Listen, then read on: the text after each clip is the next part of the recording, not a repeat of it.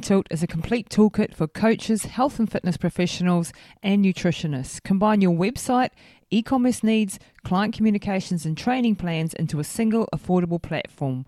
For more information, please go to www.lisatamati.co.nz forward slash training tilt. Welcome, Welcome to Pushing the Limits, the podcast that gets deep into the psyche of extraordinary achievers across all genres, cutting to the chase to unlock the secrets of their success, their achievement, philosophies, and motivations. Join us in the quest to find out what makes the movers and shakers of our world tick and what gems of wisdom we can learn from them. Well, hi everybody, it's Lisa Tamati here on Pushing the Limits, and today I have one of the most wonderful women. Uh, you're just going to be absolutely stoked listening to this doctor. This is Dr. Lindsay Berkson, all the way from Austin, Texas, with me on Skype today. Now, Dr. Berkson is a nutritionist, an integrative gastrointestinal endocrine specialist. That's a big mouthful, I know. She's the, a hormone scholar uh, and author of over uh, 21 books, nearly 22, I hear. Uh, and she's with us today, and she's just one of the world's leading authorities on hormones and everything to do with health. And Dr. Berkson is with me right now. Hi, how are you? I am so excited to be speaking from Texas to New Zealand and yeah. with someone who is a hot run running coach person and such a high level human being herself and all the energy that you've sent to me just to even get me here on the show just made me so excited to join your community and share a lot of this cutting edge information that they need to know. Oh, absolutely. And and, and we have really I've got so many questions and and I mean everybody knows I'm no doctor, but I've been studying all of this, and I've been studying Dr. Berkson and what she's all about for for uh, weeks now. So I hope I can uh, lead a good interview. But um, you know, uh, Dr. Berkson has been in practice for she just said to me over 47 years, and I said, well, it's impossible because you look like seriously, you look like you're in your 30s, and I just don't get that. How is that? How can you do well, that? Something's working. So this new this new movement of learning how to be younger longer works. Now, nothing works for everyone, and disease and accidents can happen to anybody. But often, if you do many things right, you get get many more outcomes right. So mm-hmm. when I was very young, I heard a lecture on you are what you eat. I was in my teens and I said, "Boy, that makes sense. You are what you eat." So I better start being mindful of what I eat. So all my life I've eaten organic. When I was younger, I raised my own food. I had my own goats. Wow. I did a lot of that, and now I raise a lot of sprouts on the kitchen counter because I'm not into having a farm outside. And my mother was a major athlete. She was one of the first ladies in Chicago, Illinois, to ever receive uh, a, a championship status. So wow. she was a and a ten- tennis player. So my mother would look at me for a moment on the couch, clap her hands, and say, "Get it up off the couch and out the door. We won't want to be able to play pinochle on that butt." that sounds like my upbringing too. but so I have been moving and I have been eating well and then early on i tried to have a focus on being mindful. That made sense to me too. But i had a lot of issues that happened to me secondary yeah. to a drug my mother was yeah so i had to hack my health even beyond that out of the mountainside. But i have learned like you have learned with your own personal stories with your family members that you should never take you should never take old or ill for an answer. Yes. And usually, if a doctor sits across from you and says to you, there is no other way, you either have, you're going to be stuck with this disease and they're teaching you learned helplessness, yeah. or you have to be on these meds or do these procedures for the rest of your life. What that really means is this well intentioned person doesn't know the answer for you. Oh, it means they don't have the answer for you. And that has been a big part of my life is learning how to really be an agile thinker and put together science-based information but that's effective and works and isn't leaning on pharmaceuticals or procedures longer than you need. Sometimes you need them for a while. Yes. That's common sense, an integrative approach. But the idea is to get off of them and be well and thrive, not just survive after a diagnosis and hopefully put it in your rearview mirror. Yeah. And, and let's delve into your story a little bit, if we may, because uh, uh, your story. I mean, you've lost how many organs, for example? Just so that people get an understanding of you, you weren't born with these supernatural genes. I mean, you, you, were born actually with, with some disadvantages, and you've managed to overcome that and had a, an amazing health journey anyway. Um, you know, really is the truth. When people look at me, they say, "Well, you, are just lucky. Yeah, you were born with great genes." But that actually is the opposite story, yeah. and I had to learn. So a lot of what I'm saying, I've really lived. Yeah, and so I learned about eating better and working out, and I ended up starting out with a master's in nutrition and went on to get a naturopathic and chiropractic education and be a scholar uh, in hormones at Tulane University and write all these books in higher board nutrition information and design vitamins and write books but I would get other people well, but I would be hit by very serious illnesses. So I had multiple cancers, multiple problems. That the answer of medicine was to take out that organ. So I lost seven and a half organs by the time I kept saying, This can't be right. What's going on? I'm eating well from early on. Yeah. I'm exercising. I'm mindful. And yet I'm doing everything right and getting all the wrong outcomes. Mm. So I had read an article on the external environment is starting to hijack our internal internet system, which is our hormones. Yep. Our hormones are our physiologic internet system, and they send emails to our cells to tell our cells what to do.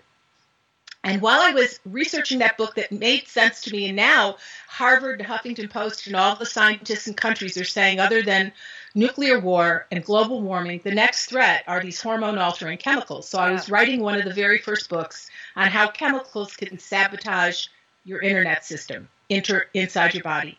And as I was reading that, I started to see that the animals that were used by the scientists, much of the research has been done in Research Triangle Park at Duke University, mm-hmm. would end up having almost exactly the same health issues I had. I had this, I had that, I had this. It was exactly the same. And I started to wonder because much of the exposure that's so detrimental is when you're in the womb when you're a developing fetus, you're the most vulnerable uh-huh. to any kind of toxic exposure. Wow. So I wrote away from my mother's microfiche film while I was writing this book, which is about my 17th book or something. Wow. I've been already in the health yeah. field for long, but I never could maintain, sustain my own health. Your own health, yeah. And I discovered to my shock, my utter shock, that my mother had been given diethylstilbestrol. The acronym is DES. DES, yep. It's the model compound of why we know that plastics and phthalates and bisphenol A and things that are in your walls and paints and fingernail polish and personal care products can mimic hormones. That's the model that taught us that because right. that was the most powerful endocrine disrupting compound ever made. And the reason that plastics are so estrogenic is Sir Charles Dodds that invented that. He also invented plastics. And he made almost everything invented estrogenic. So my mother was given this because at the time gynecologists that were well educated and at the top hospitals in Chicago, they thought this was like a prenatal vitamin. Oh, wow. They said this is going to make a, pregnancy a better pregnancy. And it was sold under 375 different names, and it was given for over 30 years to millions of pregnant women. Oh my gosh, I didn't know it was that big. Wow. So it's huge. Like an and a lot of doctors today don't even remember this. It was such oh. a huge public health tragedy because I'm, of course, older. I was one of the first people that got it. And depending on how much you got and what time of the pregnancy, you got all these downstream issues. Right. so the reason I have so many books is that I couldn't have children. Most of the yeah. daughters born to pregnant moms that were given this drug were infertile. Wow. So my books my children. Yeah. My book's my legacy because I couldn't have my own kids. Yeah. So I sent away from my mother's microfiche films while writing a book on this very issue that I had no idea I was a victim of. And I got the envelope back. I was shaking. I ripped this envelope open. I pull it out. I take a deep breath. I sit down and I hold it up to my eyes, and there it was. Wow. I was a DES daughter. I was a victim of endocrine disruption that I was writing one of the very first books that came out 20 years ago, although now I have more books on it, informing the public of how we need to try to reduce our exposure to endocrine disrupting compounds. So once I knew what was wrong, See, that's the whole thing of health issues. If you could figure out what's wrong, the root cause, then you can kind of organize yourself with data, with allies, with thinkers to get right. Yes. So for many years, doctors were telling me, look, at you've lost a kidney, you've lost an adrenal gland, you've lost half of your thyroid, you've lost the, your uterus, you've lost this, you've lost that. Wow you've had these cancers, you've had multiple cancers diagnoses. Oh, You're never going to be a well person. And the endocrinologist here in town, almost 20 years ago, put his hand on my shoulder and he looked at me and he said, Everyone loves him, Dr. Blevins. He's a good guy. Everyone says he's a smart guy. He looked at me and he said, Lindsay, you're just going to have to age gracefully. You're never going to be a really well person. The, the sooner you come to peace with that, the more you'll stop being frustrated. You're just not going to be well. You've lost too many organs. We don't know why. We can't help you. What that meant was he didn't mm-hmm. know Yeah. how to help me. Yeah, yeah. Well, so Wayne Dyer used to say that in the Aboriginal societies, which of course are close to you, yeah. that yeah. they have a they have an idea that if a person is really bad and they're to they've been bad to the community, they throw bones at that person, and then they know they only have a week to live, and in a week Yep. they die. yeah. So these Yep. doctors throw bones at us. They throw bones at us. Yeah. But I have learned do not take those bones. It only means something if you take those bones on. Oh, throw them back at them. that is that is so important I think for people to hear. And we're not saying ignore medical advice. What we're saying is don't take a, a really negative prognosis as the only answer. I mean I was just talking to you briefly about my mum and that their answer was she wasn't going to do anything again. She's old. She's her brain is completely stuffed. Uh, and and you know make her as comfortable as possible and put her in a rest home well I didn't accept that, just like you did not accept your diagnosis. And and she's she's a walking miracle. She's doing everything again. She's got her life back. She's she's ensconced in her family home. If we had accepted that prognosis and, and diagnosis that she was not going to, then where would we be today? Where would she be? And it makes me so sad. I mean, this was only you know this is only a single case, but you hear of this time and time again of people who have, Well, so much overcome. of medicine, medicine Vulcan mind melds downloads to us learned helplessness. Helplessness, yes. Oh, I got rheumatoid arthritis. Yep. I'm never going to be really well. I got to stay Yep. in Plaquenil. I got to stay in methotrexate. Uh, this is me. This is me. And you sit on the couch, Yeah. becoming smaller and smaller and smaller. Yeah. Well, just to get back to that story, so once I understood that I was a DES daughter, and I was a scholar at a hormone think tank at Tulane, and I worked with the scientists that unveiled the DES story and all the scientists that invented, discovered estrogen receptor alpha, estrogen receptor beta, the top scientists in hormone field and hormones in the environment. So we dove into the literature and we wanted to find out what is the mechanism by which DES causes cancer in the babies born to the women given to given it when they were pregnant. And we discovered that it tamps down tumor suppressor genes and they're genes that are supposed to watch your back. Everybody gets a cancer cell here and there, and you've got these tumor suppressor genes that pounce on it, pounce on it, and kill that cancer cell, and you can go on your merry way. Well, I don't have those tumor suppressor Ah. genes. And that's what So once I found out which ones they were, Yep. which were P53 and Wnt7, then I sleuthed the literature for what would upregulate them, Yep. what would make them more functional. Mhm. And I discovered a, a hormone metabolite that had not been given as a prescription to anyone other than in a com- commercial analog. And I had a doctor friend of mine write a script for me, and I started taking it and knock on wood because I knew the root cause Yeah. and I sleuthed and took charge. That was almost 16 years ago now, and Wow. I have been really able to enjoy the youth in my old age that I never got to enjoy when I was young. Well, that gives us that gives us hope because it's. So you, you managed to. I mean, you were you were lucky that you were an academic. You're you're surrounded by the right people with the right scientists, the right knowledge. Uh, that you were able to take control of the situation. I mean, what are the chances for most people uh, who don't have that sort of a background? You know, it's it's sad. Well, that is a great question. And today, just like you and I right now, you're in your home in New Zealand. I don't know what time it is over there. I'm in Austin. Texas, y'all. and we're hanging out together on Skype so that your community gets to hear some of what's going on with my life. And this weekend, I'm going to reverse this and share your story with my community because of the wonder of cyberspace. So, Yep. because we have this now, people can hire myself or people like me. There's many more people like me. I just had a doctor on my radio show that's a mold expert, but what he loves to do now is consult with people all over the world and have them bring their practitioner on the phone so he can educate them at the same time he's helping them. Wow. I do the same thing. Wow. I say if you want to get some of my benefit of 47 years, it is a little bit, I'm not you know the cost of a nutritionist around the corner at the gym but you get to hang with me and i get to give you my information if you Yeah. want it. If you want to bring your practitioner or doc on the phone so we can educate them. And so now we live in a time where there's so much uh, sexy promiscuity potential of information like never before. Yeah, yeah, yeah, and and, and, so I mean, this is what this is what the miracle was for me too, and, and in our case was the internet that enabled me to to get in touch with the top people in the world and get answers and find the most breakthrough technology. And this is why I'm passionate about this on my podcast is is to get the cutting edge information out there about and how we can better live our lives, what things we need to avoid. I mean, there's so much conflicting information out there. That's the other thing, you know, that that's so difficult for people. How do you, you know, as far as nutrition goes, as far as supplement goes, as far as exercise goes, everybody's got their own opinion, and it's very Well- very hard. Well, it's always been like that.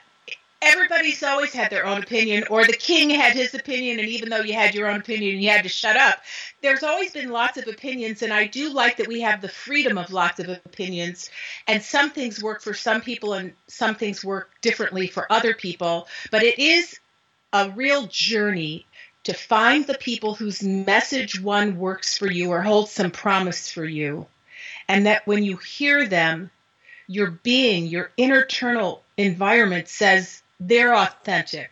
Yep. They're for real. They're not just about becoming famous and about themselves or selling me something. Yeah. And yeah, you still need to make money, living, but yeah. it, there, it's so many people are trying to be a star on the internet and sell you something and sell themselves that you have to kind of separate out who's for real with an answer for you Yeah. versus wanting to just look like they have an answer for you. But it's always been that there's been lots of opinions, and even in straight medicine, if you go to a cardiologist with a serious heart issue and you go to three or four different cardiologists, you're apt to get three or four different opinions. So that is kind of life. I know it gets us down Yeah. and we get frustrated. How- how- and there's yeah. a lot of bad information, but it is just kind of how isness. It's isness. Yeah. So if you can just say, okay, take a deep breath and roll up your shirt sleeves, listen to shows like yours Yep. where you're bringing on really. So I, you heard me on Bulletproof On with Dave Asprey. which I love too. Dave's amazing. Yeah. So uh, we are doing a series of TV podcasts. He's done one.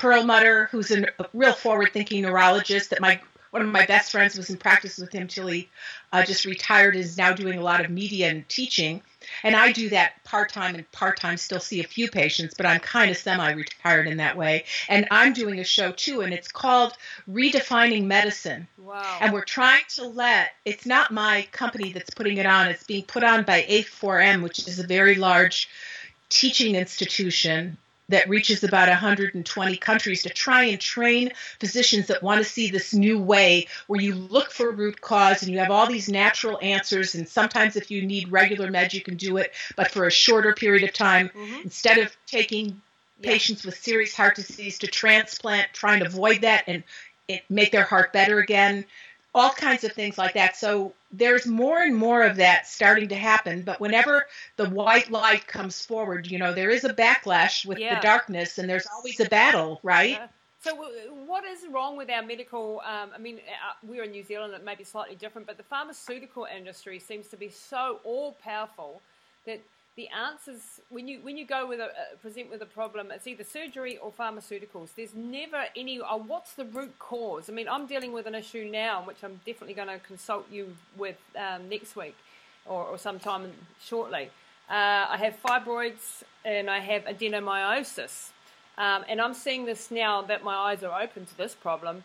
Um, hundreds of girlfriends and, and, and people that I know who have this. Why? Uh, for example, when I go to the gynecologist here, their answer is cut it out, have a, have a hysterectomy. That's what Right. I'm facing right now. Um, I've been on the birth control pill for my entire adult life, um, and that's probably had a, a massive impact on the for the you know looking at the research. Um, do you think that they're not to me to have just go to straight to hysterectomy goes against my my grain and um, what I believe, and I'm probably going to have to because the horse is bolted. But don't we need to get to the root cause of where these fibroids came from, where this adenomyosis came from, why uh, the hormones out of balance? You know, is it? So you're asking about ten questions, Yeah, and I sorry. can spend an hour on them, but I'm going to try and see if I can hone it down. And all of them are really good and thoughtful. Well, it's multifactorial. First of all, inorganic food has now been shown in animal models to block our own production of progesterone. Ah, M- many fibroids and adenomyosis, which is which is um, bleeding in the wrong place. Yeah. You have it's an inflammatory condition. All of that is worsened when you don't have enough progesterone aha. in ratio to estrogen. Sugar, even fructose, excessive fructose, not just sucrose, sugar, too much sugar, even fruit juice also blocks the production of progesterone. There are many chemicals in the environment that are anti-progestins. When we did when I wrote hormone deception, they were able to take rhesus monkeys and expose them in the womb to chemicals like dioxin and create adenomyosis and fibroids 100% of the time. oh my god. So part of this is the dirty environment. So part of working with you from a um, root cause holistic viewpoint is to get your receptors working again because because of inorganic foods and toxins in the environment or poor dietary choices etc you got to reboot those receptors get your hormones balanced. Hormones aren't just about older age anymore Uh-huh. giving them to women with hot flashes. They're really we have hormonal imbalances now starting from the womb to the tomb not not just at the tomb closer to the tomb amount.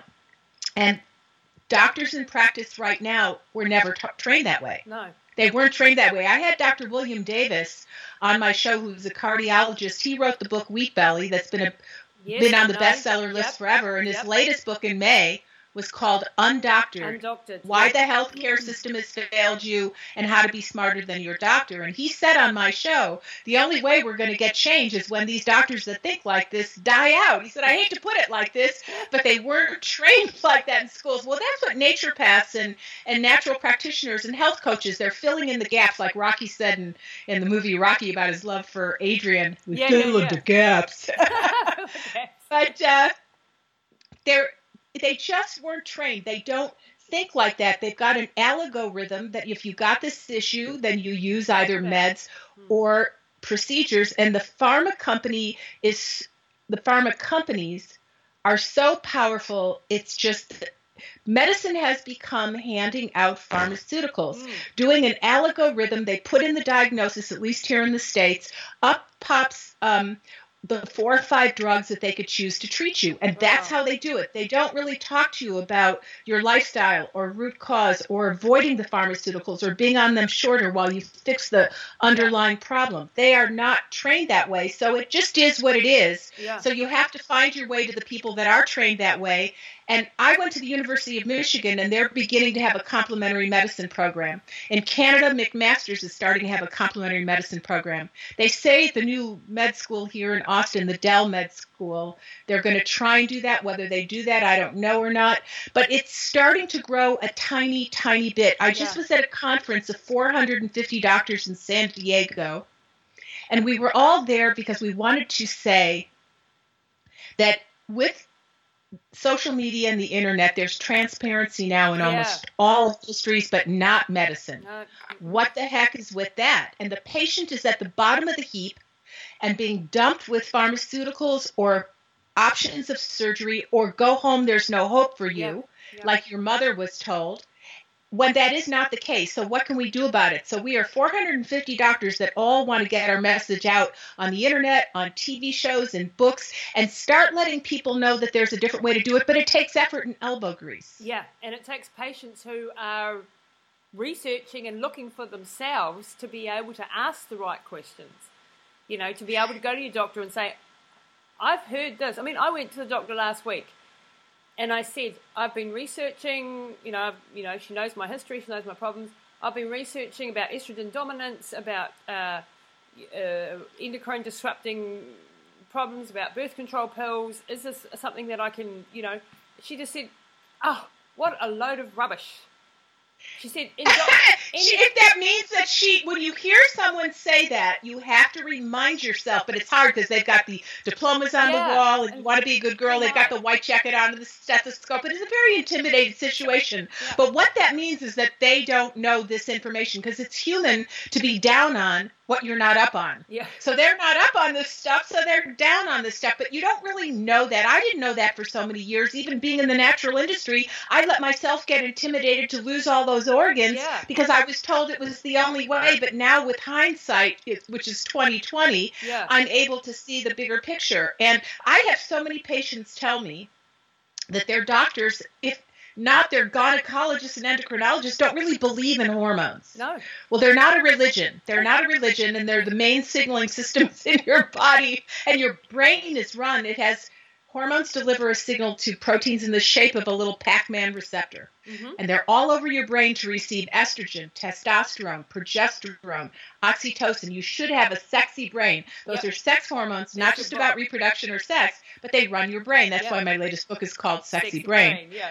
But when those hormones are being attacked by food, bad food, bad choices, sugar, chemicals or older age as we age we get less hormones. But more and more in younger age we're having less yeah, out of balance hormones. yeah, yeah, then your brain isn't working as well. No, and no, it's real but they're not trained in it. They're throwing bones. Well, i hate it. that you know like she said look I've been watching you for the last year, and I know you're trying to fight this hysterectomy that's coming at you, but there is just no way in hell you are going to stop this bus.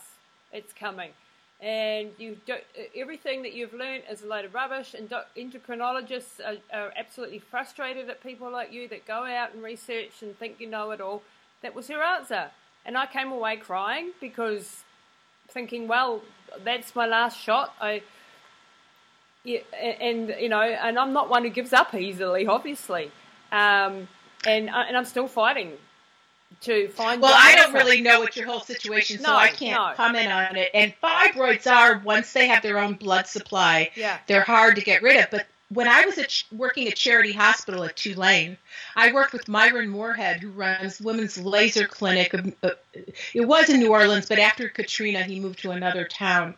And he has a way to completely get rid of fibroids. Every single one, you have to go in and find all the seedlings and everything and completely save your uterus. And women, after he works with them, go on and have babies. Wow. And they have no scar tissue because he sprays Interceed you know, if a doctor would take the time to use a 10 buck bottle of Interceed and spray it on abdominal tissues, they don't stick together and then you don't get scar tissue, but they don't do it because oh why should they do anything extra that they won't get reimbursed from the insurance company? But as a patient, you wouldn't know this, no, no, but no. he's been operating like that since I was at Tulane almost 20 years ago when Hormone wow. Deception, my major book, came out. He he's been operating like this for 20, 30 years. So there are doctors around the country. He hasn't retired yet. Well, and he's the only person I know that's older than me. So you ought to go over to him and get your Try and save my uterus. yeah, yeah. So there's usually answers, but so my ex was an ER doc. Yep. And he would work in a hospital, and if he knew that there was a better answer for this patient at another hospital, he would lose his job if he told them. Wow. So you have to understand that medicine is trumped by money. It's not always trumped by you, the patient. Yep. Sometimes you meet a doc that operates like that, and God bless them and God bless you. But that isn't the way of the world at the moment. So unfortunately, we make more mistakes on the road to finding the right and better answers. Yeah. But remember, I, I tell women when you ask most of your docs about hormones or about procedures due to hormonal issues, 90% of the time you're going to get wrong answers or biased answers or just from that one opinion. Sleuth somebody else out from two or three other diverse opinions if you can and then put it all together. It's good to have a little team with a geek on the team who's a thinker and it can help you look at the science and the data and your situation and get a bigger picture that's not just from that one allopathic view, viewpoint. Yeah, and this one traditional viewpoint. And that's why we need discussions like this. All right, let's get on, Doctor, to um, endocrine disruptors. So, toxic. We're living in a toxic soup. What we are. What, we what are. I mean, do? Harvard is coming out. You can go online and put in Harvard and hormone altering chemicals, and they're giving free forums for the public online saying that this is the next public health tragedy next to nuclear war or global warming. Because 20 years ago, we only had 3% complications in pregnancies. Yeah. Now we have 25% of each pregnancy has complications. We are seeing early Alzheimer and Parkinsonian brain tissue changes in six and seven and eight year old kids. Oh, wow. We are seeing damage due from hormones to the mothering areas of the brain. So we are seeing changes in milestones of our species. The girls are menstruating earlier, they're going into pre perimenopause earlier and to menopause earlier. The young men are having an epidemic of insufficient testosterone hypogonadism in young men. We are seeing a menopause syndrome in teenage girls is an epidemic called polycystic ovarian syndrome. Uh-huh. We are in trouble. Yeah. There's a flashing red light. Our semen counts are going down. Shanna Swan did most of the research on that. I worked with her at Tulane. She's been publishing data on sperm counts going down um, over the last few decades, and she just came out over the last week. Washington Post called me up to, to give them some comments on her new research. Yeah, so we have a yeah. so we have a planet Yep. right now that's ill. Yeah. And we live on this Mother Earth that we love, but we haven't honored Mother Earth. And so we are now, our children are getting ill. In one of the chapters in my book, Hormone Deception, an anthropologist, Elizabeth Guillette, went around the world interviewing mothers around the world. And they're all saying, What is going wrong with my child's brain?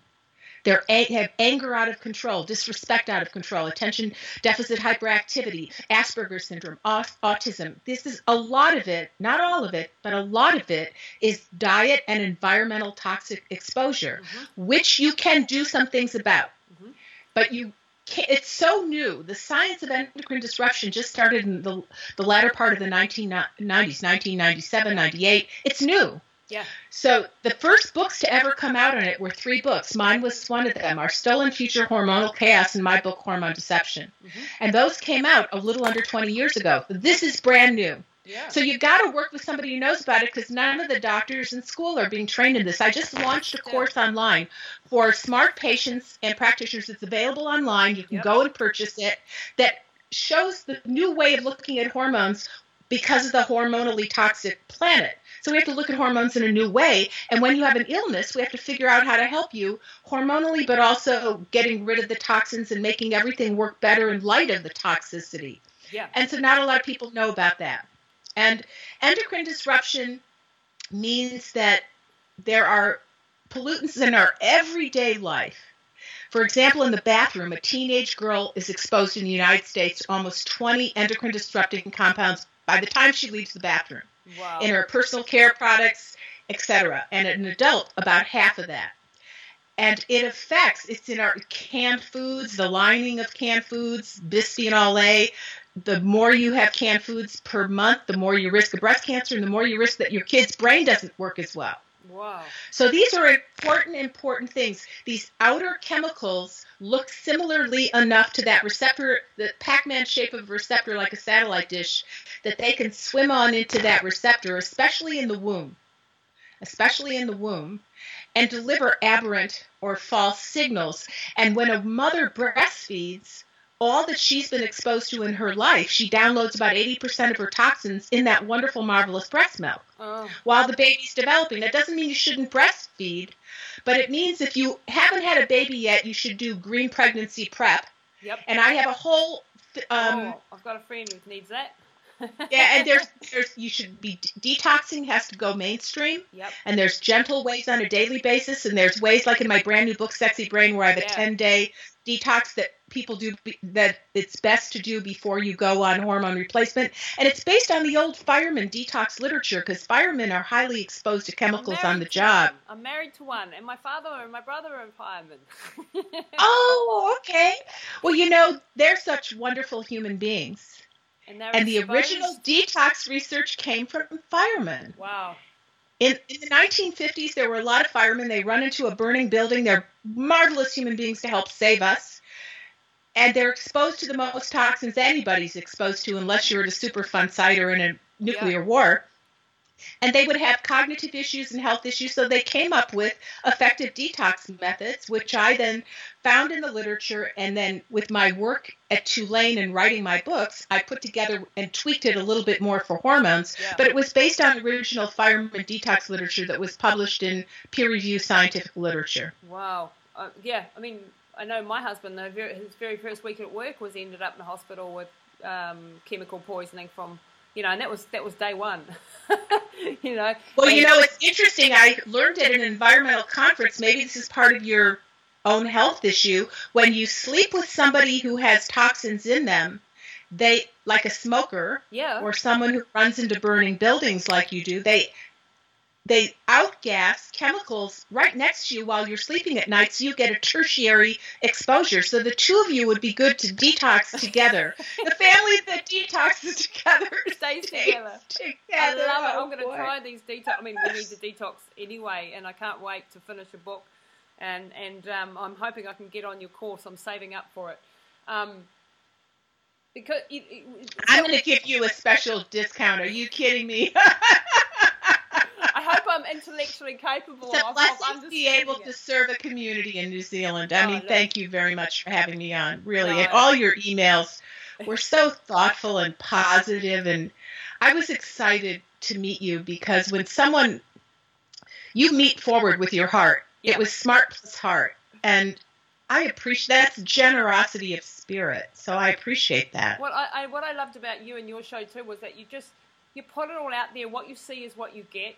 You are who you you you you're, you're a super intelligent woman, but you're also a human being, and you're just funny, and and you just obviously care so much. And this is what I'm missing is so much in the in the in the medical world too.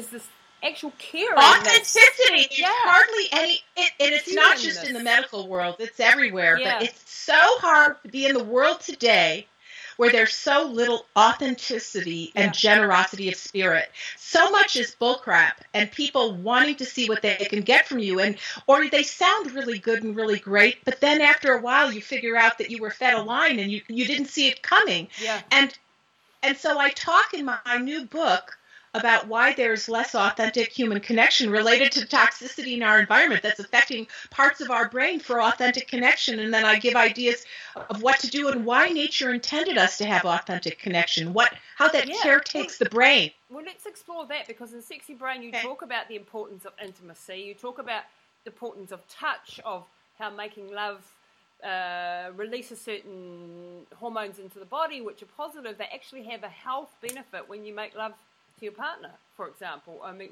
how? How? Tell us about that.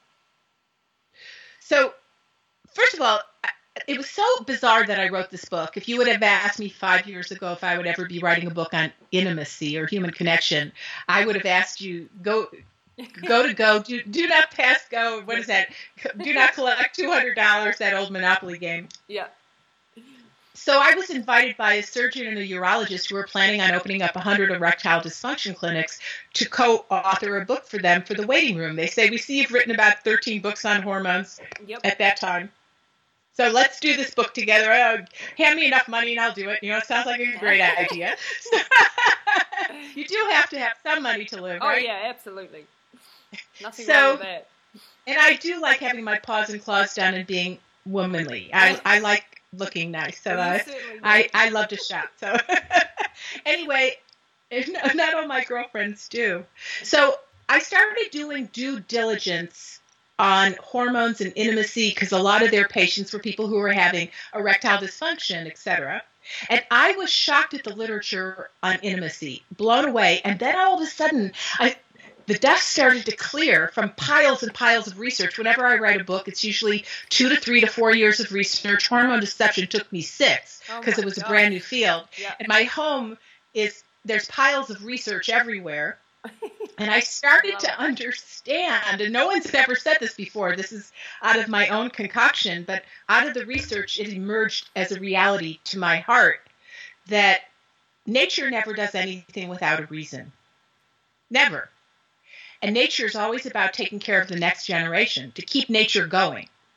So when a man and a woman hug, they both make more testosterone. There was a study at Georgia State University where they took 11 heterosexual couples and they took a look at their blood levels and, and saliva levels of testosterone before uh, they made love and in the at night and then after they made love or if they didn't make love they took it in the morning and they just took a look at people's hormone levels when they made love and when they didn't. Mm-hmm. every single time a man and woman make love they make more testosterone. When they didn't make love not that it was the same or even keel they made less testosterone less testosterone. When a woman is monogamous with a man and and and doesn't have to use a condom and receives the semen, there it's like a multi vitamin mineral hormone cocktail. It's unbelievable. It's got estrogens it, and it's and it's paleo. It's low carb. so you can be on this and not, you know, worry about glycemic index. But uh, it's very high in zinc, and your hormones have to have zinc to work. It's a complete recipe to make the hormones in your brain work. So And a woman can that? even hang with her girlfriends and get some of that. It doesn't have to be just love making, although the pinnacle of getting your brain bathed in protective chemicals and hormones is love making because nature wants, hopefully, the adults in the household to be smarter, to hopefully have caretake their kids better, to have a better family life, to keep the future of the race going. And I started to see that nature had a meaning to intimacy. And then all the data is showing that people are doing it less. People trust other people less. There's less authentic. And there's a lot of data on that. Yeah. And if the owner of OK Cupid has analytics available to him like crazy and published a book as to who men are looking at.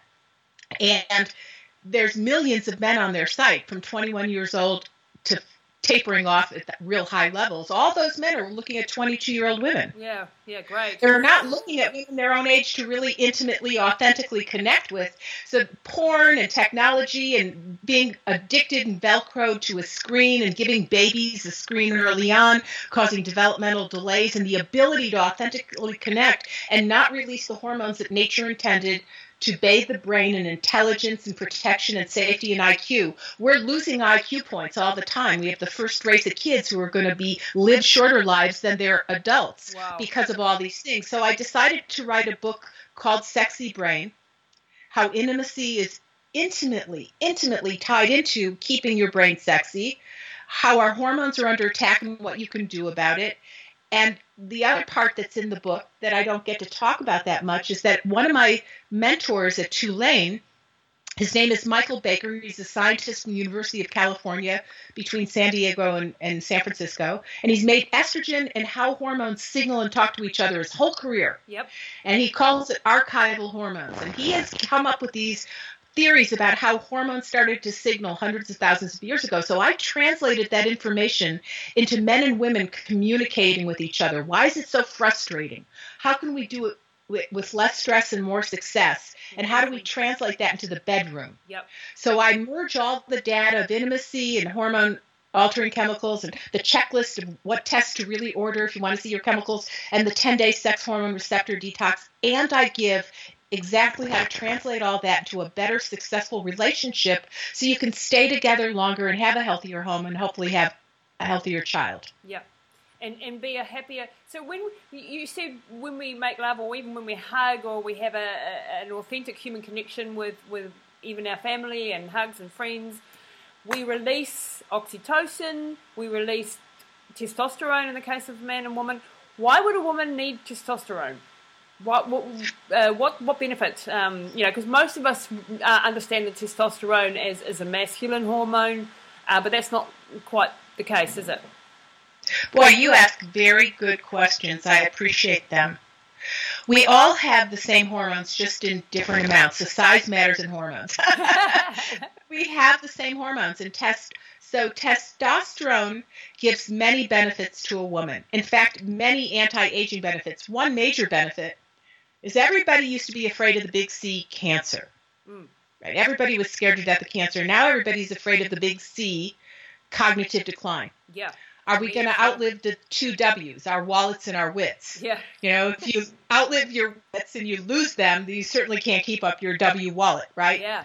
So, people who have a genetic glitch called an ApoE4 gene, they're at higher risk of dementia.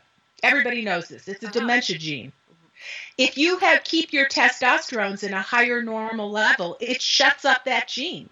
And people who have a higher normal level of that gene, even with a, uh, people have higher normal levels of testosterone who even have that t- genetic tendency for dementia, much more of the time do not get dementia because testosterone is a protective hormone of the brain. Uh-huh. There's a part of the brain that's like your physical analogy of your soul. The hippocampus. You oh, I love, I love you interviewing me. You've read my book and you really know it is. It nature prioritizes the hippocampus so much it's got the biggest blood flow and more mitochondria, which are energy organelles, than any other, more than our heart. Yep. More than our heart, because that's where the three M's live your memories, your motivation, and your sense of meanness. It's kind of who you are. And that little itty bitty organ in the shape of a, a horseshoe shrinks right before people get Alzheimer's disease. Uh-huh. And it could be revolumized. Research now shows if you get estrogen shot for a woman or testosterone shot of a guy, it goes back to younger le- volumes. Wow. And then you start having better memory and you stand taller and you have less aging symptoms. So the hippocampus is your seat of who you are and how well you live that. And it's completely lined with receptors in the shape of uh, satellite dishes for testosterone, progesterone, oxytocin, all of the hormones. It's run by hormones. And yeah. when we age, and it shrinks from hormone insufficiency, but you can, through the wonders of technology and replacement and prescription, you can take those hormones in a balanced, monitored, safe, intelligent, individualized way and keep that volume better so that you really can live younger longer. And, and keep your brain. I mean, uh, so so testosterone is also very important for women. Um, in general, like we, we do. What am I trying to say? So men, obviously, their testosterone declines as they get older. Is it an important thing for men to have hormone replacement therapy, testosterone therapy, as they age? And is what should a woman have as replacement hormone replacement? Do they take? Because we're all estrogen dominance is a massive issue, isn't it? Um, well, that's such a misnomer because that says like all estrogen's bad. Yeah, but there's the good estrogen dominance. I'm confused. There's the good estrogen dominance. So it's not as simplistic as that, but it's so hormones are so misunderstood. It's so sad. That's why so many doctors say I don't believe in hormones, as though they're a religion, and they're not a religion.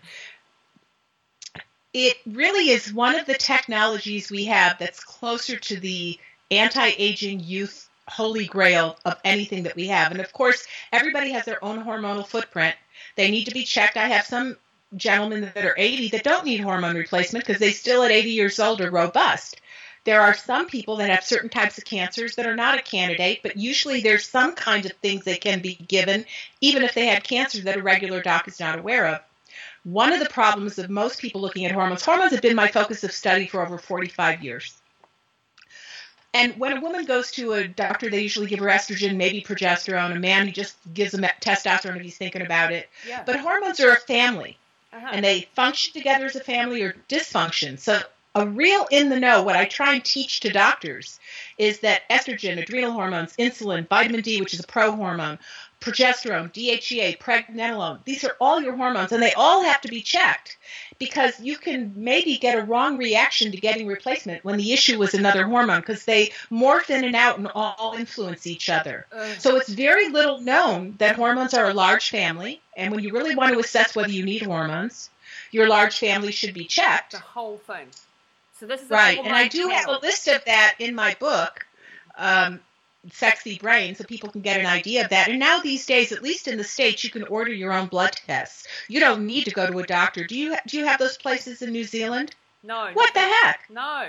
No, not that I'm we aware of. called any lab test now and many other things. You just walk in, you get a B12 shot, you get an IV drip of oh. nutrients. There's a doctor, you order your own test because it's silly that you should only be able to go to a doctor with the power of the prescription pad yeah, to tell you whether you can or can't. Oh, that I've, I've got to that time to go away, New Zealand. I've got to come to the states and have all this done. No, like you know, with, with um, just briefly touching on my history, the last year and a half, struggling with all these uh, um, problems, fibroids, etc. Um, no one has once offered me a, a hormone test. It's the most. Here you have a hormonal problem. You have adenomyosis and fibroids, which are a flashing red light on your physical dashboard. Yeah. And nobody hormonal imbalance. It's so. You know, I have another person that I'm working with long distance. I work with people long distance as a non-primary care consultant, yeah. and she's in Sydney, and she has similar issues, and no one has ever run a hormone test on her. And her doctors say they don't believe in hormones. Yep. It's the craziest thing I've ever. Well, so you have to understand the world's always been a bit crazy. Yeah. You can't be bogged down by the craziness. You have to rise above because your life, no one else will ever have your life. No. You have your life. Yeah. And you've got to grab it and make it work. But it's hard to know to do that when you're just pulling away from the herd. Yeah. I, I felt that myself, mm-hmm. and I, I you're scary. You don't know where your ground is underneath you and who to listen to you. But you got to be open that there are other ways than the only way that's delivered by the main healthcare system. It's broken. It's broken. And sometimes it's wonderful. If you're in a car accident, if you need a hip replacement, if you're, you know, you need an eye surgery because you're having a detached retina, it's brilliant, man. Yeah. We're not putting on all medicine because that would be silly. Whoever did that, you couldn't listen to them. No. But the common sense says to you, if you're really ill, let's roll up our shirt sleeves and see if we could get you really well. Yeah. And find out the root cause, the symptoms. I mean, I mean, I don't even know where to go to ask for it. My, my initial consults are one and a half hours, and on very severe extreme cases, they can go up to three. And then I sit down and I think about that person. I ponder it. I write up these notes. Sometimes I give abstracts to back up what I'm saying, and I make recommendations for prescriptions and that might be up to four hours on a person where do you go to get that no, but that's where medicine minutes. is moving with the specialized services yep yep you pay for it it's cash, it's more money, but someone focuses their whole spotlight on you yeah. to try and see if they can help you. Not 10 minutes and here's a drug and out you go out the door. exactly. We'll, we'll, chop something out. I mean, you, you, you've been through such a procedure where you've lost your, your, your uterus. It's a major major uh, operation, isn't it? And it's not something that should be done lightly. Um, and no surgery should be taken lightly. No surgery should be taken lightly. So where so you know people can come to you like people in New Zealand. I mean, I'm going to definitely have a proper consultation with you. Uh, people can contact you and have uh, a teleconsultation. Sure, they certainly can. Um, I do consult with people all over the globe. I have patients in Israel and Barbados and Switzerland. I see patients all over the globe. Some of those patients have joined my course. Yeah. Um, I, am doing more courses. I'm putting out very soon a, a, a, wide variety of courses, gut courses, hormone altering courses. I'm going to have a whole university online at Thinkific. Wow. So I could take a lot of my information, like I'm speaking in um, Chicago in two weeks with four gastroenterologists. It's a gastrointestinal module for A4M for, to train medical doctors.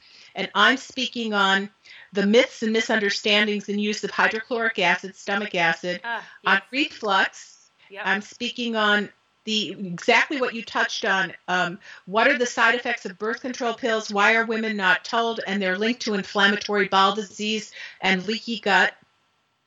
And what is the other thing? Oh, and liver disease, the, the epidemic of liver disease that's happening. So I'm speaking on all those things. And what. I'm going to do, because I put those together, is I'm going to make smaller courses available for people and all of that. Just kind of bring it down to a level without all that, you know, as many. I'll, I'll leave a lot of the citations maybe at the end or something. But there's so much information that people need to know. For example, I used to work with this amazing internist in Oklahoma one week out of each month, and he died unfortunately. He was he had been in practice for over 55 years, and we had a sonographer, an ultrasound specialist. So when people came in for their checkup, we didn't just give them a, a short little nothing generic blood test once a year and say you're fine, kick you out, which means nothing. Hmm. We would ultrasound their liver to see if they had fatty liver, which is silent. We would ultrasound their kidneys to see the perfusion rate of the blood. We would ultrasound their thyroid. We would ultrasound their carotids. Really? We really we spent about three hours with them. In my old clinic in California, which was around the corner from Linus Pauling, the only guy to get two Nobel Prizes, we did the same thing. And it's hard to find somebody like that. Now I could just talk with you, but I can't when you're in New Zealand Yeah. write a script or do those things. It would be so great if you had somebody there that would be willing to learn Oh, and be on the phone call Yeah. or work with you, Yeah. us. That would be nice. I'll keep looking. But I there is have- a lot that you can do with nutrition. Yeah, I mean, I'm, I have been working, you know, with a functional nutritionist here, Gary Moller, who um, I have told about you, and I'm seeing another um, doctor, uh, integrated medicine doctor on Monday, and I will tell her about you. Um, and, and, and perhaps, you know, and that open at least to these new learnings. But, you know, going, I mean, I'm, fatty fatty liver, for example, no one does a ultrasound here that I've ever been told about. Or, I or know, and it's crazy. So in Oklahoma, we would charge forty-five dollars an organ to, Wow. to ultrasound it. So when I came back to Austin, I said, you know, we found so many young people with fatty liver. It was crazy. Yeah. And so when I came back to Austin, I would order an ultrasound. And then they would want $600 because medicine's out of control here. The price of medicine is out of control in the States. But in Oklahoma, he hired his own sonographer so he could charge what little he wanted. He'd been in practice for years and he was an old time doc. Yeah. And he didn't want to really rip people off Yeah, yeah, yeah, but yeah. it's very hard to find that kind of thinking and it's even hard to get it and be able to afford it if it's not reimbursed by insurance so um, No, and the only way you really know you have a fatty liver is if you do imaging but fatty liver is the basis of elevated blood sugar and dysinsulinism and type 2 diabetes and so a lot of people can overcome those illnesses you can overcome type 2 diabetes if you can get rid of fatty liver and fatty pancreas Yep. and they have doctors who've done MRIs, pre and post MRIs, watching the fat clear out of those organs while they do inter- natural interventions to treat them. Wow. But regular diabetologists aren't taught that in school. So you're left with taking all these meds that Yeah. keep you in a conveyor belt of pharmaceuticals, and you never really become well. You have learned helplessness. I got a disease that's yeah, incurable. Yeah, Most diseases are not incurable. Not all, and n- n- nothing works 100% for everybody. But wouldn't you want to try to be cured with all your might to get well and enjoy the next few decades of your life? Yeah. I mean, I am really an older person, but I'm a younger person in an older carnation. Yeah. I now have, I do dance marathons, go on week long canoe trips. I got my 22nd book coming out, and most people my age Would talk be- slowly Yeah. and don't move as well and are on a ton of meds. So it, that brings the point of exercise. I mean, obviously, I'm an exercise aficionado, and, and well, I've probably taken it to the other extreme, and we can talk about that as well. Um, what damage you can do when you uh, end up getting rhabdomyolysis a hundred times and um, stuff like that. But generally speaking, for if there's one thing that we can all be doing, it's exercise regularly. What? Why is exercise so good for your hormones, and why is it so good for your whole body? If exercise were a drug, we'd want to put it in the water. It is the most beneficial thing that you can do other than balancing your hormones. Exercise improves your neuroplasticity. It improves your gut health, where 80% of your immune system lives. It improves your cardiovascular health. It improves your renal, your kidney health. Exercise keeps you dynamic and vital. If you're no longer comfy in your own bodysuit and you interact with the world outside of you from a place of discomfort, your life is a different life than somebody who feels good inside themselves. Mm. And it takes motion, regular motion, and discipline. When the Dalai Lama was interviewed about happiness, he laughed so much because people would go, What is happiness, Dalai Lama? What is happiness? and he would laugh. He said, It's vitamin D. Discipline. Not discipline. Not vitamin D. Disciplining yourself Yeah. to live a life where it creates contentment and harmony, which comes partially with motion and movement and keeping this bodysuit as healthy as you possibly can. And sitting syndrome. They now have research out. So sitting is the new smoking. Everyone is saying. Yep. But the Women's Health Initiative observational trial took a look at women who sit more than 10 hours a day. When I write, do my slides, write my books, I see my patients. I have a problem with this because I sit so much. Mm. Now I go to the gym every single day and I dance and canoe, but it doesn't offset all that sitting. And I don't do well with standing desks, but they showed that for every 10 hours of sitting you do a day, you biologically age another 10 years faster Wow. and your hormones get into a pattern that put you at risk of hormone driven diseases like breast cancer and endometriosis, etc. Or if you exercise a little bit too much. Mm. But My problem. well, I think in our world today we there are a lot of people who love to exercise. That is it's interesting. We are seeing much more esophageal cancer disease because we do so much exercise. We have a lot more abdominal pressure going upward Wow. because there's like a 850% increase in esophageal cancer in the last 17 years wow. and and younger and younger people and they're thinking it's from intense exercise so much that there's a lot of that valsalva maneuvers where you have this abdominal pressure from exertion yeah. and and we're not that used to that much exertion but yet a lot of people feel better and love it i i'm not here commenting on it yeah. but moving really does keep you moving. And people end up as they get older and older sitting more and more in front of their television and becoming faster older and older Yep. so exercise is fantastic it treats and prevents when people have cancer the more they exercise the fitter they are it helps them either beat it or cohabitate with that cancer better.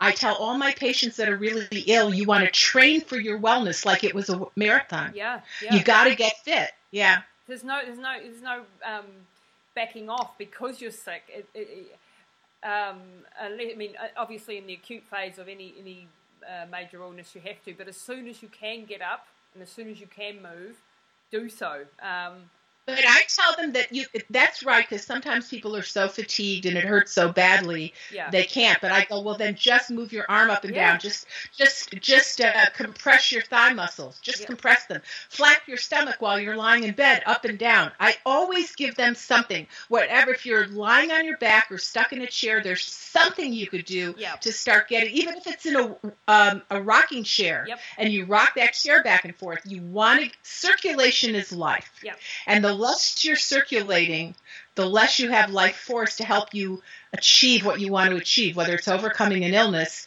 or finishing that book or closing the deal in the Yep. corporate room, you know, uh, in the conference room. So circulation is life, and we need to keep moving. Well, even you know, with, with mum who was uh, unable to move anything at the beginning, you know, I got her with her feet on a on a vibration plate. You know, That's exactly right. That's doing what you can do at that moment. Boy, was that what a loving daughter. She, you were obviously lucky to have her. That you love Oh, her so much that you would do all this. So she obviously gave to you, and now she's lucky to have you giving back oh, to she's- her she's with your wisdom, and you were able to revive her, resurrect her. yeah. As this, you both gave each other life. Yeah, yeah, yeah. My my mum is my rock of my world. Everybody who knows me knows um, we're a package deal. And and the funny thing is, you know, I, that. I take her everywhere with me. All my business meetings, you know, it's um want me, you know, take me, take my mom, you know.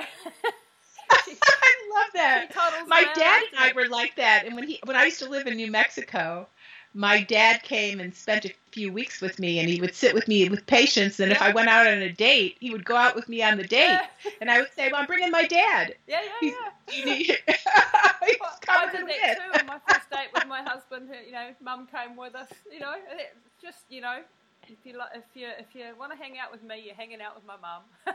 I love that. and she's just so wonderful. beautiful. Um, and, the, and the brilliant thing is, like, now that she's got her marbles back or her, her wits back and everything, she fights.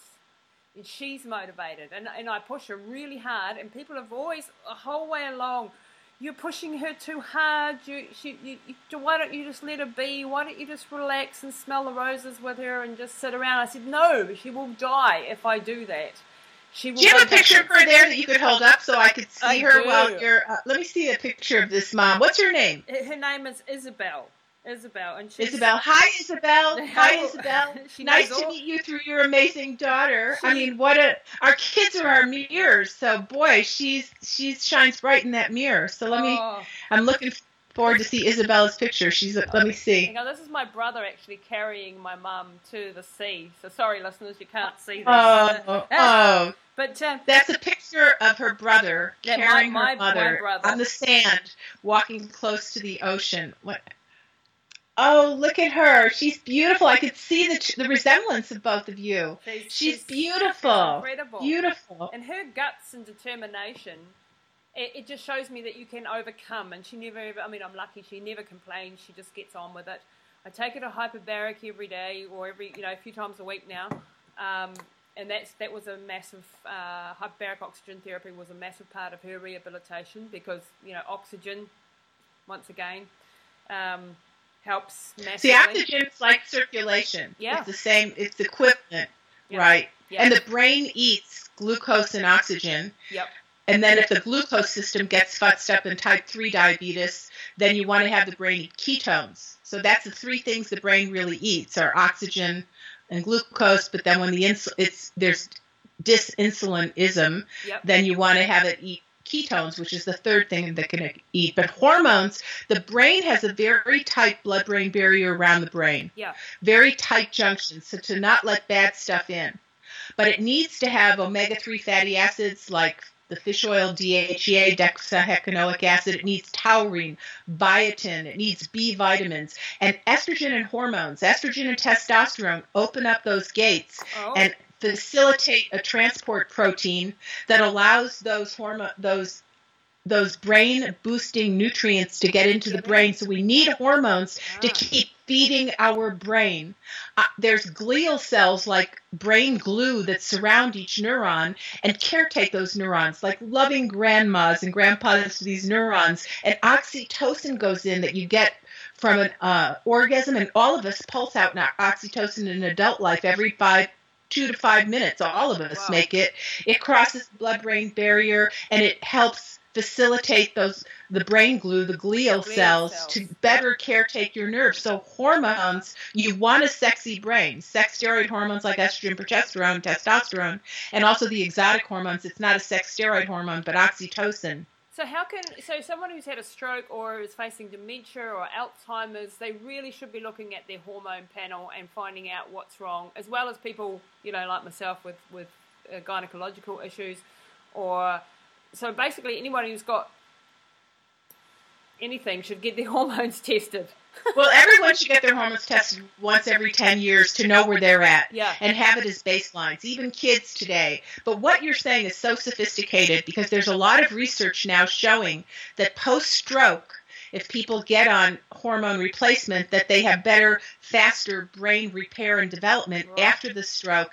They, after, after a stroke, you have a lot of leaky gut, which is one of the reasons you get translocation of gut bacteria across the gut lining into the lungs and it, you can have a um, Oh, really have your life at risk with pneumonia after a stroke. But if you're given hormones to help tighten the leaky gut and, tr- and and probiotics to fix that up, you can reduce that. So if people understand the physiology of these issues, they can go in and help things with that. And um, you just said one other thing besides stroke. What was that? yeah, Because so, I was going to. uh, Al- Alzheimer's and, and dementia and Oh, you know, right. Oh, yeah. So, very good questions, Lisa.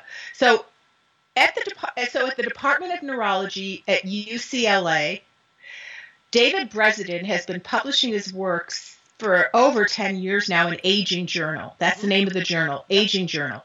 Mhm. And he is replicatedly reversing Alzheimer's in mild and moderate cases, not in severe cases yeah. and he's published his entire protocol on in his journals so people will start doing it but it's not pharmaceutical. this is a sin.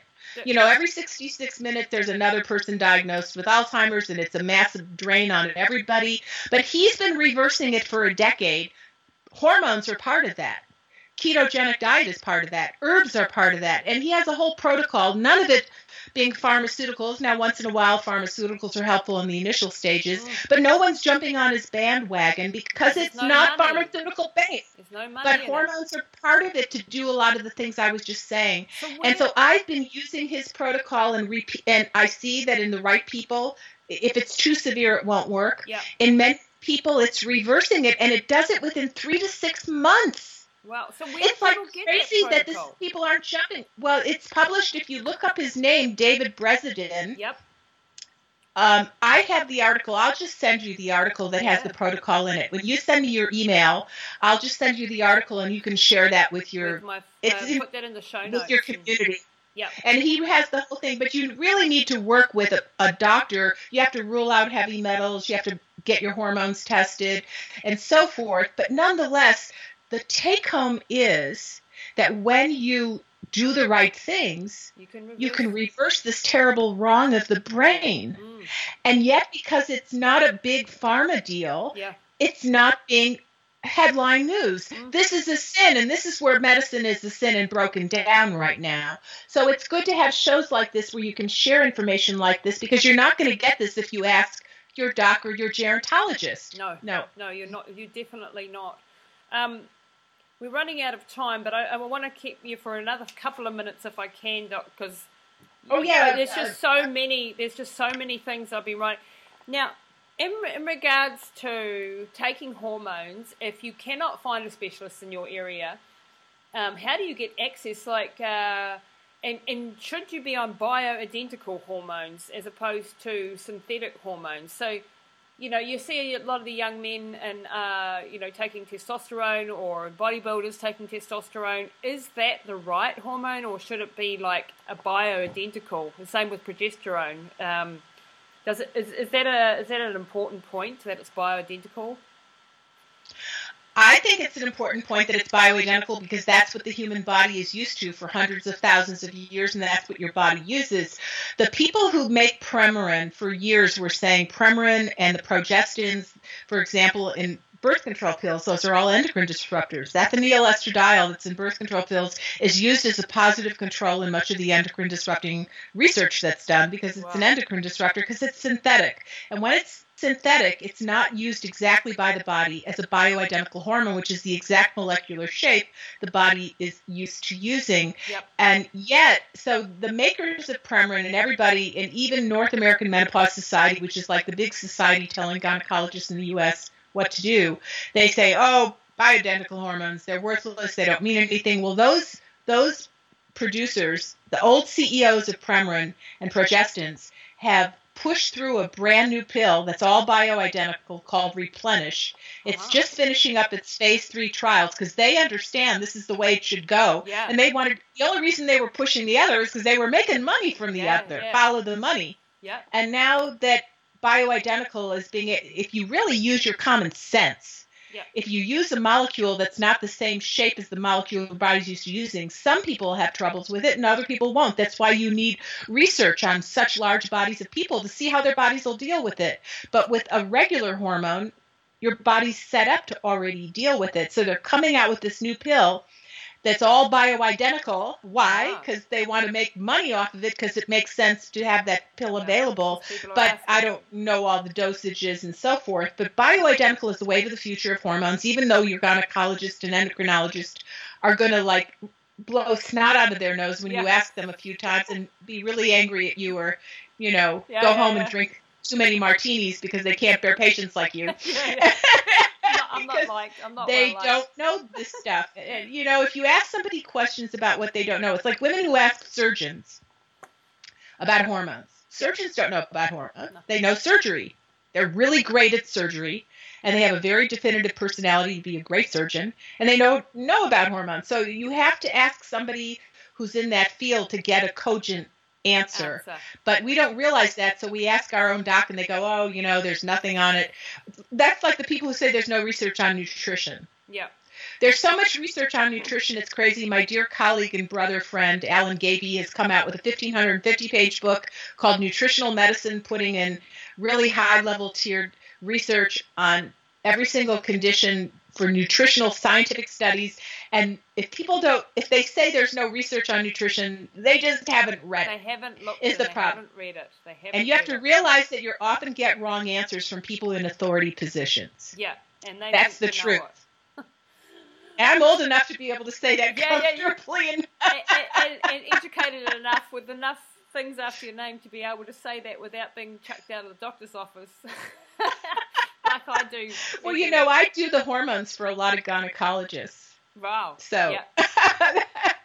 So, so yeah, I definitely have to go and get those, and I'm going. I've got to find someone to do those for me uh, personally. But so let's just talk lastly about the microbiome and their brain connection from the, the gut to the brain, um, and how important it is to have a good microbiome in your gut. So the microbiome is teeming microbial life that can be bacteria, funguses, or viruses that can live in your gut. They most we have ten times more microbial life living in us or on us than we have our own cells. And we the most well known is the microbiome of large intestine. But we have biomes in our nose. Oh, We have biomes in our mouth.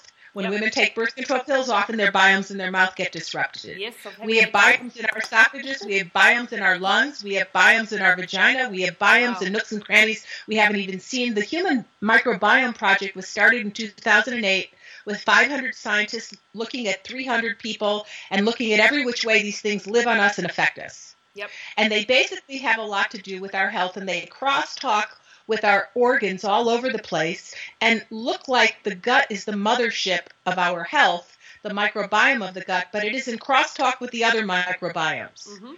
The more diverse the microbiome is, the healthier it is. So the more that you eat a diverse diet, an organic diet, a colorful rainbow diet, the more you go to restaurants or stores, Asian stores, Vietnamese, Vietnamese stores, you eat different mushrooms and this and that. You Yep. get more diverse, pr- more diverse microbial life, and the more diverse your biomes are, the better you are. Wow. So we now understand that our microbiomes make hormones, interact with our hormones, interact with our gut wall, interact with our brain.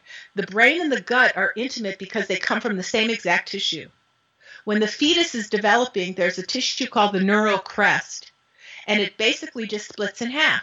Mhm. Same tissue, and half goes up and makes the brain, and half makes the gut. Ah. So the brain and gut are intimately really the same, and they're connected by the vagus nerve, which is run by hormones Ah. oxytocin, Yeah.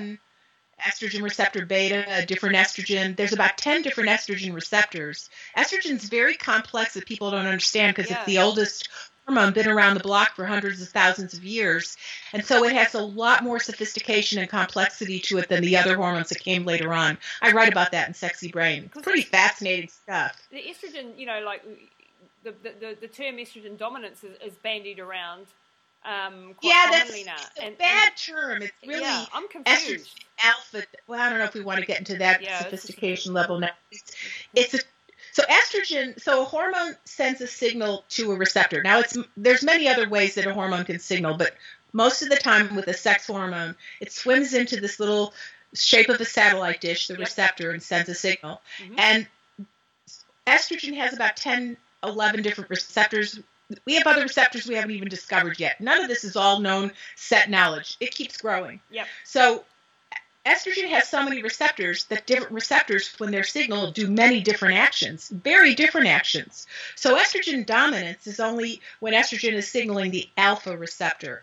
That's the growth out of control receptor. But there's an estrogen receptor that when it's signaled, you have less recurrence of all the estrogen dominance things. You have less bloating, less pain, less weight gain, less cancer uh, issues, less adenomyosis, less fibroids. Estrogen beta is the good estrogen dominance, and nobody talks about that. No. I wrote about that first in my book, Safe Hormones, Smart Women. I have a, a book out on hormones. If people want to know a good hormone primer, yeah.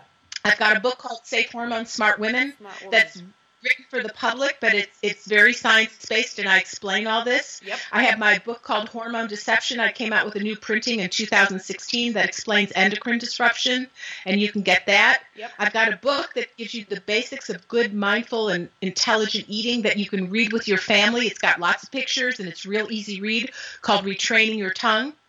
I've got my newest book, Sexy Brain. I have a book called Healthy Digestion the Natural Way that's been out about 20 years. My new gut book is coming out next year. I haven't named it yet. I was actually going to ask your your community to come up Come with a name. Gastro, gastro, Maybe I was something. Well, I was, was thinking of gut answers or nutritional gastroenterology or uh, uh, digestive Yeah. freedom. Yeah. I don't know. I'd love to hear some answers from your Yeah, yeah, community. But it's a 750 page book for doctors and practitioners, health coaches. It takes gut issues to the new level. It's not a simple little read for a fun little book. No. It takes my lifelong work of 47 years in practice, and I give a lot of my understanding of the gut with a lot of interplay of hormones in the gut, the unappreciated role of hormones in the gut. Over third of the book is hormones in the gut and how you can use hormones with inflammatory bowel disease and how birth control pills cause problems and Mm. etc. Oh man, this is like you know I, I'm obviously going to be studying for a very long time. Going just your, just your book. Well, invite me down there. Let's just play and drink and Hey, go into the ocean and let's just Yeah. leave all this heavy knowledge aside for a bit. yeah, no, hey, I would love to have you come and stay with me anytime you you want to. Um, that would just be wonderful. You you'd love New Zealand, even though you know we're I not. want to come to New Zealand. I've never been there, and I hear it's one of the most beautiful places on the planet. It is. And you have all this water, which I love, love, love, love, love. And do you dance? Do you have dancers there? Yeah, we have everything, you know. And I live in a place called Taranaki in New Plymouth, and we've got a, a wicked coastline, beautiful coastline, beautiful mountains. So you are most welcome anytime you Well, want to come down. This. Why don't sometime? Why don't we make an agreement like there's house trades, right? Why don't we do like vacation trades? And at some point, I would really, before I transit off into my next incarnation, I would love to come to New time. Zealand, take you up, and you could. Would you have you ever been to Texas? No, no. Well, I've got this really cool guest room. Oh, brilliant. And I've uh, got lots of kimchi and sprouts in my kitchen. hey, oh, we're going to take you up on that offer, but you have to get down here first. I tell you, it's pretty awesome. We've definitely got lots to come down for, you know. And and Wow. I've taken up enough of your time, and I, I, I could go on about this for for a very long time. And and uh, we'll, we'll do our next uh, interview with me, and then maybe I can get you back on when you get your next book out or something, because people will be like wanting to know more. So where people can people find you, uh, Dr. Lindsey? Oh. Where can they find you? Give us all your um, connection pieces on social media and the world. So I have a website that people should go to called drlindseyberkson.com. It's D R L I N D S E Y B E R K S O N.com. And if you sign up, I send blogs. I have over 2,000 blogs, and I keep up on the literature every morning with my the most dependable man in my life, my cup of Joe. I go through, read two or three hours of the medical literature, and then I write one or two blogs a week and put a lot of this information together from my career and make it palatable with sometimes I add recipes because I love to cook. So it's great to sign up for my free newsletter or my blog. And then I have a radio show that you're going to be on this week. Uh, we're going to record you this weekend, and then you'll be on sometime soon Yep. Called Dr. Berkson's Best Health Radio. And you can go to iTunes. You can download it anytime. It's on Google Play or iTunes. And on social media, I'm also very active, and I've got Dr. Lindsey Berkson on Facebook, a professional Facebook. If you want to friend me on there or friend me on my regular one, my first name is Devaki. I was a yoga teacher for 25 years and lived with Swami Satchidananda and got a spiritual name, but no one could pronounce it in Texas, so I started going by my middle name. Yep. But I love the woman who wrote Out of Africa, Blixen, would take a different name every decade because she said, Why should you be limited to oneself? And I love that idea. So sometimes I'm David, sometimes I'm Lindsey, and it makes branding experts go crazy and have Yeah, a heart yeah. attack. But I kind of like it. But so I have my personal Facebook as Devaki Lindsey Berkson.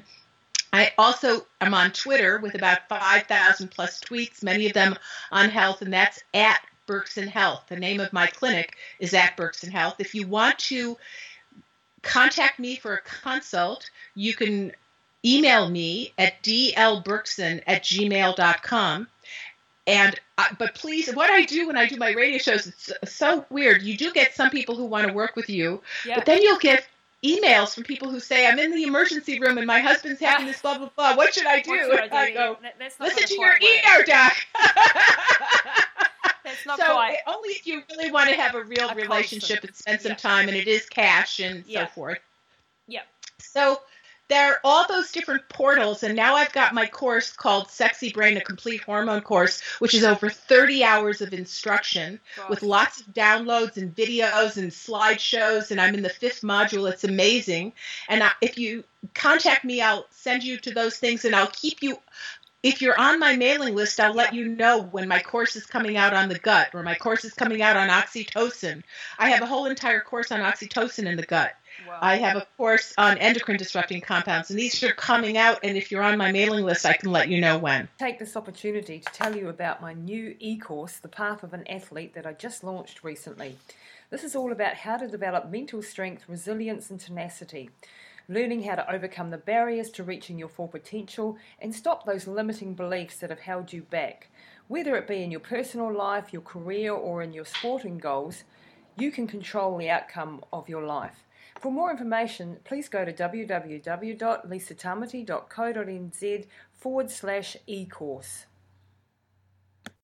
That's it for this episode of Pushing the Limits with your host, Lisa Tamati. Please don't forget to rate, review, and subscribe, and share all this goodness with your networks so we can impact more lives with positive insights and inspiring conversations. And check us out online at www.lisatamati.co.nz.